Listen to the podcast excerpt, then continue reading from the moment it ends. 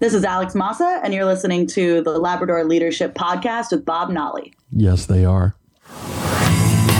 Live from the RVA, this is the Labrador Leadership Podcast with Dr. Bob Nolly. The program that brings you the leadership skills that can make you the most authentic, approachable leader for the sake of your business, your team, and for you. Now, now here's Bob. Yeah, thanks a bunch. Ladies and gentlemen, welcome to another bonus episode of the Labrador Leadership Podcast. Thank you all so much for finding your way here. We love talking to you. This is a really special event, worthy of putting up a special episode for, because it's Father's Day weekend. It's Father's Day weekend, and I couldn't be more proud than to have as our guest interview today my dad, Bob Nolly. Bob Nolly Jr. Dad, welcome to the program. Well, it's good to be here. It's a bit intimidating, though, uh, to be interviewed by an oldest son, which makes it a bit difficult. By the same token, the oldest child, who by his fourth grade had exceeded all of my competencies in mathematics, and uh, he went on from there to to a superb career in the financial community and then in academia. So, you know, the odds against me on this interview. Uh, your check's in the mail. Thank you very much. Thank you very much. I appreciate it.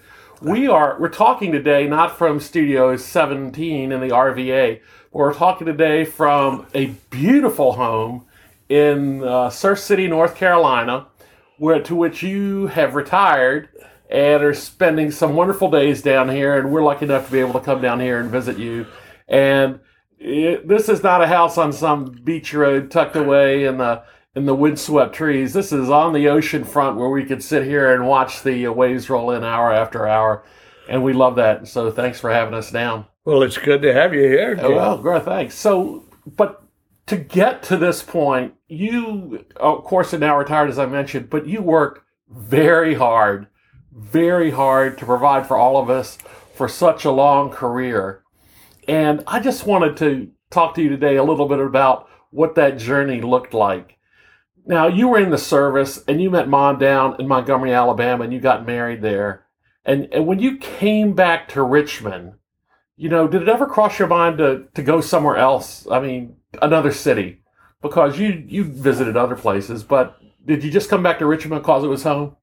Uh, yeah, you had that uh, uh, life preserver mentality a bit coming back from those two years, not knowing what you were going to do in terms of employment, and with a new baby on the way. And that would have been me. So you saw a safe harbor. Yeah, that that makes a lot of sense. So you come back home, and uh, and you're living. You know, you and mom are living with uh, with your mom and dad, my grandparents for several months, but you started a job search then, and that year was like, you know, 54. Right. So, what was that search like then? What were you looking for? What did you have your eyes out for anything particular, or were you just looking for some a place to work? Oh no, I had always liked writing. In fact, as a 10-year-old and with a hectograph machine, which few would know it except the duplication no process was like a purple jelly laid on a flatbed printer and hand cranked. And I even did a neighborhood newsletter uh, from Willway Avenue. So, you know, somewhere in there that gene got placed. Then I, uh, I did some writing. Uh, I guess first with the five W's of of the newsroom, uh, which I found an easy thing to do. And then it, it just went on from there. I managed the uh, college newspapers managing editor, enjoyed it thoroughly. And uh, I guess uh, that's where the whole process began. Yeah. Now, when I when I came out of school and I started, uh, you you pointed me to the one ads in the paper because the internet was still well over the horizon at that point, and to look at and you start working the one ads. It is back then. Was that the approach you took? Oh yeah. So uh-huh. what, what was the first place you worked when you came back home? Uh, the first place I worked was a management training program with one of the major banks. And after a month, a month and a half of that, I decided that the banking was not for me. That's amazing because that's the start I got too. Yeah. Did that did that strike you when I started with the bank that I started? Yeah, but you apparently liked it better than I did. Oh, I, I learned a lot there. I mean, my first time there, I was you know changing oil of the fleet of cars and and working in the storeroom. So you found that banking was not quite to your liking. So how long were you there? Oh, I don't know, maybe a month and a half. Okay. So at this point, is is mom giving you the bejesus to find something or No, No, uh-uh, okay. uh-uh. all right? So what was the next step? Oh, the next step was somebody said I needed to talk to one of the people at the Esso, which was the old Humble Oil Company. They had a management training program in Richmond, and they had a regional headquarters there. So I did and got into that training program, and uh, that started you down in the cold of winter in the service area squirting lube in cars. Oh, and down in the oh, pits in the floor. Oh, floor. you in the pits and the floor and the whole nine yards. And we had a manager of that station. It was it was all training at that station. And we had a manager at that station who was somewhat like a drill instructor from Parris Island. So it was an interesting experience. But uh, when the first paycheck arrived, I noticed that it was uh, forty dollars less than what they had agreed to pay me. So I Oh, went and today back. that would be like four hundred, six hundred dollars. Oh, maybe, I don't know. Yeah, that's the way it But he, uh, I went back to him. I said, "There's been an error made in my paycheck," and he goes back to personnel and checked, and he was the one that made the error because he uh, quoted the wrong salary to me in the beginning.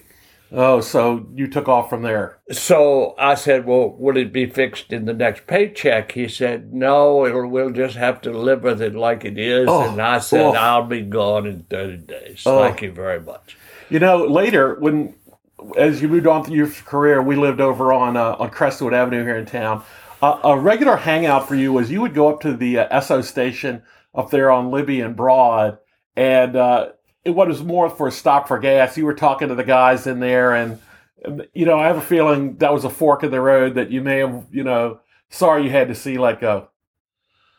I don't recall. I've Oh, done a okay. complete Okay. blank on that. When Oh, I. Shut Okay. The door, when I shut the door on that one. Well, the choices are good. So then you came to what was the longest stop, I guess. Then I went to the career. newspapers. Yeah. Okay. And there, uh, after having, this was about two years after having done the managing editor job at the college paper. And uh, they were looking for an editor of their headquarters magazine. So I figured, well, maybe I've got enough experience to work my way in the door on this one. So I called in, filed an application. They called me in, and they hired me Great. And that must have felt was like just great. bucks. Oh, that was wonderful. So it was a monthly magazine with a decent budget, and uh, I did that for, oh, I guess, three three years. The department was a combination of public relations, advertising, and community relations. So all of the functions that were uh, of the career paths that were of interest, uh, it was going on there. So it was a, you know, from that standpoint, it was both a learning and an enjoyable process. The uh, the big stop for you was at the life insurance company of Virginia. How did that door open for you? That's how we got there. Oh, that was it. That Now, was it, yeah. Who who was the person that gave you that first opportunity? A gentleman named John Morla, who had just returned from World War II, having been an intelligence officer on the Iowa. Wow. and uh, he had uh, tried a job uh, with one of the field sales divisions, and it was not to his liking. So many companies at that point in time, Fortune 500s on down, were setting up uh, formal public relations or public affairs departments. For the most part, they'd never existed in corporate America. Uh, this happened after World War II, and I can't tell you uh, what was the So you mean thi- guiding factor. this was the advent of public relations bursting onto the scene? yeah. Wow. And uh, so he he was a fine boss to work for.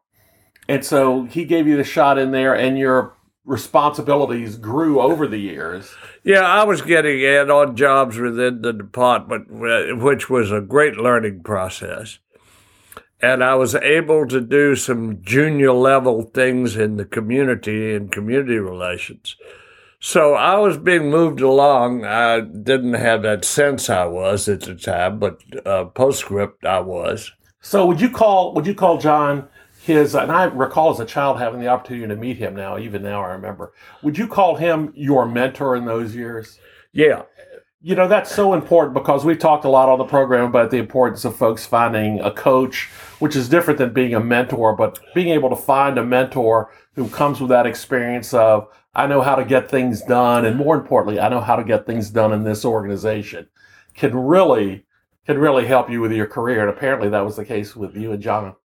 But don't discount the fact that you've got an obligation in that atmosphere to do things yourself. I remember taking the, I was always interested in advertising as well as the editorial side. And I went at that point in time under John, his tutelage.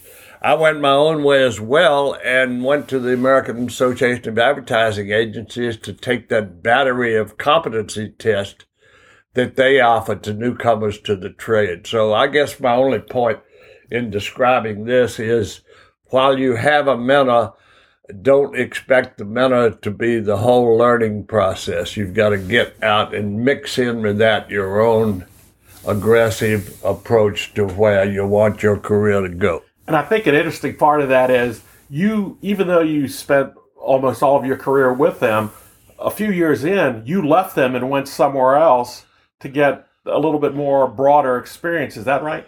Yeah, I wasn't getting a heck of a lot of advertising experience, hands on with the advertising agencies. And so uh, I got a phone call that the uh, CF Sauer Company, then the uh, international distributor of uh, spices and extracts, as well as Duke's mayonnaise and their cooking oils and things. The president of the company, Connie Sauer, called me and said he was looking for an advertising director and would I come run the show? Wow. So I did. And uh, I stayed there two years, uh, two and a half years. And then John Moyler called me one day and said, Can we get back for lunch maybe? And I said, Sure. So I went back. He said, We need you back here, and here's what I'll do. So I went back to Life Insurance Company, Virginia, uh, as a result of uh, money being waived. Sure. Well, and getting that phone call and making that change, did the place look different when you came back? No, uh uh Everything was about the same. Oh, it's good. And you ended up being there in the end for about 30 years. Yeah. You know, and I, I had grown to the point where I was, uh, I had, was in college at that point. Well, well, all through that time, and not so much that time at the end when the merger was going on, but when you were in the in the heyday, I'll just call it of of uh, of the life insurance company in Virginia. I, one thing I remember was that I was constantly surrounded by lots of folks that you worked with, your colleagues, but not just them alone, but their wives and their families. And it wasn't just because I think you all worked together so much, but you all seemed to be the same age. And, you know, all of us as children were within, you know, plus or minus a couple of years. You know, they all had families there, but you all were always gathering together. And I just remember them being generally really happy times. And I had some huge laughs thinking about people, you know, that I'll just let go unnamed here. But, you know, I don't think that happens anymore today. Uh, it was interesting. I guess in part the chemistry occurred by the fact that there were a number of us hired, uh, some immediately after World War II, as the number two young men in nearly every department in the company.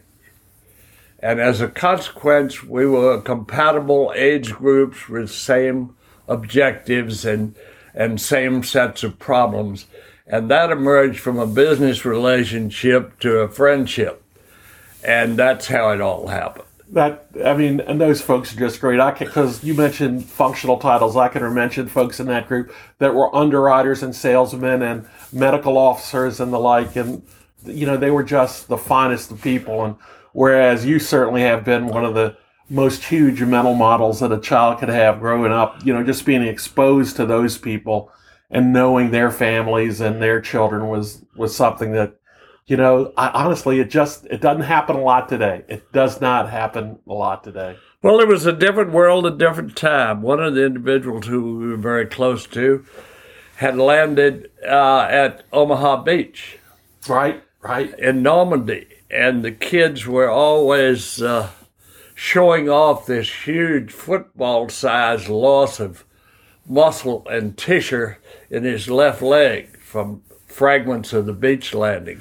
So, you know, there was a perspective of the whole world that was rather dramatically changing at that time. You know, one piece we've missed here is uh, you served also, uh, coming out of the service, you were in the Air Force Reserve for a uh, huge period. And, and as you got to the rank of colonel there and did communications work with them, if I'm not mistaken. And that allowed you to, you know, to send us all to college. Well, I don't know. Um, I had never thought about it in those terms. I finished up at the Virginia Military Institute. Of course, they handed us our orders during the Korean War the day before they gave us a diploma.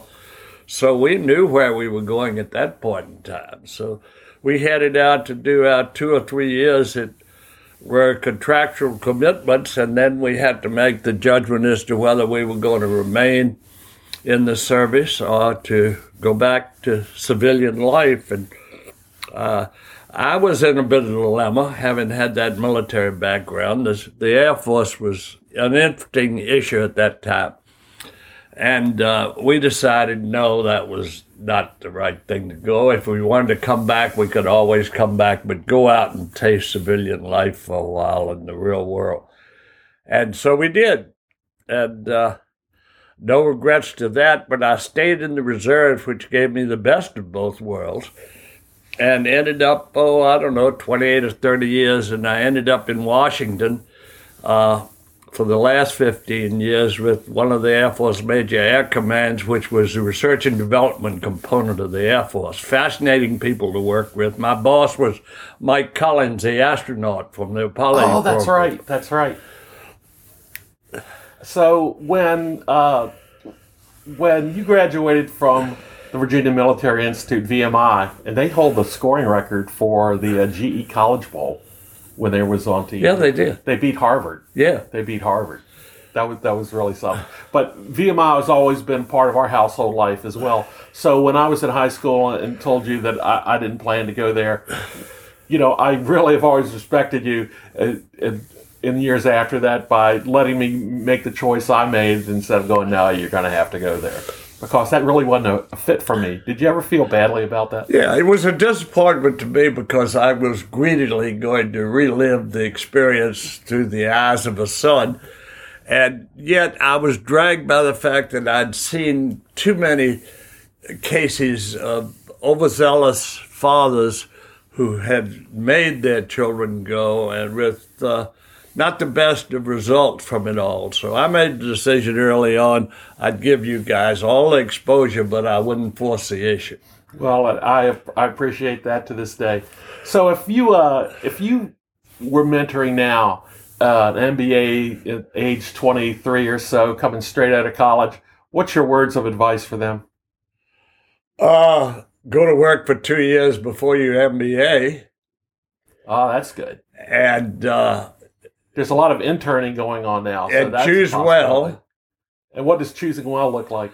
Choosing well looks like sorting out what you would set as a bucket list for areas and then hoping you can find one of those to work in for two years with what is essentially a, a business environment today that makes it awfully tough for the bachelor holding degree holder to begin his path in the process. That's that's sage advice. So we talked a lot about the path of your career from the very beginning and when you and mom got married all the way up to the time of your retirement that leads to us sitting here at the beach right now talking about uh, talking about leadership in retrospect which they say is always 2020 what what lessons have you taken away from that? Well, I'm sure some of them are fading now, but I think the obvious priorities that one must establish, and uh, among those, of course, the first priority is your family, then your job, and particularly with your job, the broadening of your own talents within the job or beyond the job description, adding value to your role as well as helping with your associates. And your associates, of course, are a priority along with the company as well. And your community, your church, uh, industry associations. Half of working life is spent just showing up. I've got to tell you, all of those things you just mentioned in that short list were all things that I have components that I remember quite broadly about about you and your work. And as a father, you talked about your family, but you were also very active in the church. And I don't mean you just went every Sunday. You served on the diaconate, and you served in in in major roles that were needed. You know, throughout the growth of that church, you were always active in community issues. And you know, you and I have talked about this before. The role in the community and community support seems to have changed somewhat can you can you tell me about how how things got done in town back when you were were there and active? Well, from memory, we had nine Fortune 500 companies headquartered in Richmond, Virginia. And of course, we had the collective corporate clout of those as it related to the community, the state, as well as some national issues. And all of us got to be friends in the course of it all. And you made judgment calls as to how much you could rely on each of these people and how they could contribute to a, to the whole of what you all were trying to accomplish. Uh, that's that. I sense that that whole formula is somewhat complicated these days, made easier because of access to information with websites and and the computers. But in many aspects, it's become more complicated, and friendships may have diminished. I don't know. I raise that question just as a point of consideration. And obviously, it's more challenging to manage these things now, I think, than they were during my time. I think one thing that we've often talked about on this show is the fact that organizations, for the sake of you know, cutting expensive, have gotten flatter, which means less middle management which means top management at least has to have somewhat, not totally, but somewhat more of a hands on management style, which perhaps gave them less time to do the things and respond to the issues that you've talked about. Does that make sense, or am I off base? I think there? it does. I think too that there the overall encompassing ethics of the day-to-day business world today are not what we experienced. I mean, for example, I would be very comfortable spending a half a million dollars of the company's money on a handshake on a program of this or that. Uh, I'm told today with wide eyes from people who have long ago who replaced me, you just cannot do that in the present day day-to-day business. I, I agree. That is very different. Uh, even even at the officer level in organizations I've been in, you know, I couldn't spend a buck uh, without many, many approvals being uh, run up the flagpole, as it were. Well, fortunately, uh, in the reporting process of, of my companies, uh, the original uh, company as well as the holding company we subsequently formed, uh, I was fortunate that my reporting authority was the chief executive officer, which made life a lot easier all the way around because I didn't have uh, minions in the middle second guessing the process. Yeah, yeah. And a CEO who is very sympathetic about the the community relations demands on staff, uh, and he allowed most of us to take on those things on behalf of the company that we had a genuine interest in. And then those where that might not have been the case, they would have signed to other people seeking some level of interest. Yeah, that makes sense. So let me ask you this, and this may be an unfair question, but see if you can wrestle it to the ground. And I know you can. So as you look uh, back now, is there anything you regret not getting done? I don't mean not doing. I don't mean your bucket list, places you still want to go and like. But in in your corporate life, is there is there anything you know you regret not getting done? Uh, I can't hit you with one like that now, except uh, It's not really a fair question. I thought you may have if- something on the tip of your tongue. no, I, it, uh, it. If, if it was anything, it was. I would like to have done it longer than the normal retirement age of 65 because there were things to do at. Uh, and this may be placating an ego, but uh, nonetheless, there were some obvious things that you wanted to get done that a successor had to deal with. And you're always looking over your shoulder at them to see if they were doing it as well as you could do it. Well, or I you have- thought you could do it. Well, I would encourage you to not feel too bad about that because just turn around and look at the things that you did do and you did get done, and you should feel quite quite warm about that and quite deserving of the time you've uh, had to spend uh, down here in paradise in your later years. Well, during the course of it all, though, there was a downside to it because, particularly with the community relations and the industry relations, where there were trade associations, both at the national level and uh, and locally, uh, it was time away from the family. Which you asked me earlier about a regret. That would be the highest priority of it all. Well, I think you know during the tough times you were you were certainly there for us. We were certainly not you know doing stuff uh, off the radar. We weren't going, oh my gosh, I hope Dad doesn't find out about this. That that that was certainly not the take uh, at all. And uh, it was you you really set a model for us of uh, of working hard. And I think uh, the three of us are all very different. And uh, my audience doesn't know my brother and my sister yet, but we are, we are very different. But I think the work ethic is a common thread, and that is something you know I think you can bow deeply over.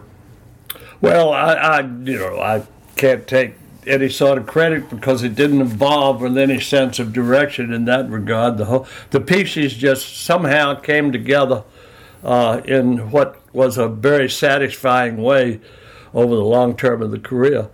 But uh, I feel so sorry for those people that didn't want to get up and go to work every day because I was able to function in a career that was the happiest days of my life in terms of the kind of work I was doing.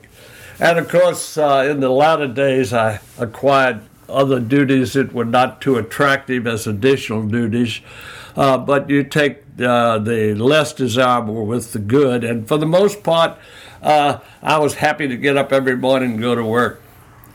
Yeah, the people that can't quite put their feet on the floor in the morning are in a tough, tough place. And you made a lot of friends, some of them lasting till till today. And uh, and I and I don't know a lot of those people, and they are among the finest. Well, the emails still come from around the country and some around the world. From the one of the uh, trade associations was international in scope, and I hear still still hear from some of those people. Most of them obviously retired and contemporaries of mine. I wouldn't know the last name of, of probably a member today, but the sense of those days is still uh, very much with me. Well done. Dad, thanks for carving out some time today, even though you're retired here now. Thanks for letting me pull you away from whatever you're working on. I can't, uh, as I sit here now, thanks for agreeing to go on the air with me and all that you have done for me personally, not just as a father, but as a counsel over the years. I can't thank you enough. I love you, Dad. Happy Father's Day. It was lots of fun. Surf's up. Surf's up. Let's get out of here. Thanks for listening to the Labrador Leadership Podcast. For the sake of all the special people in your life that deserve you to be the best leader you can be. Connect with us on our website at LabradorLeadership.com, on Facebook at Labrador Leadership, and on Twitter at Lab Leadership. Now, here's a final thought from Bob. Thank you all very much for listening to this episode. Thank you very much to my dad for coming on the program. It's Father's Day weekend. Remember your father today. If your father's still here, make sure you reach out to him and say, hey, we'll be back next week. Alex will be back. Everybody take care of yourselves. Bye bye.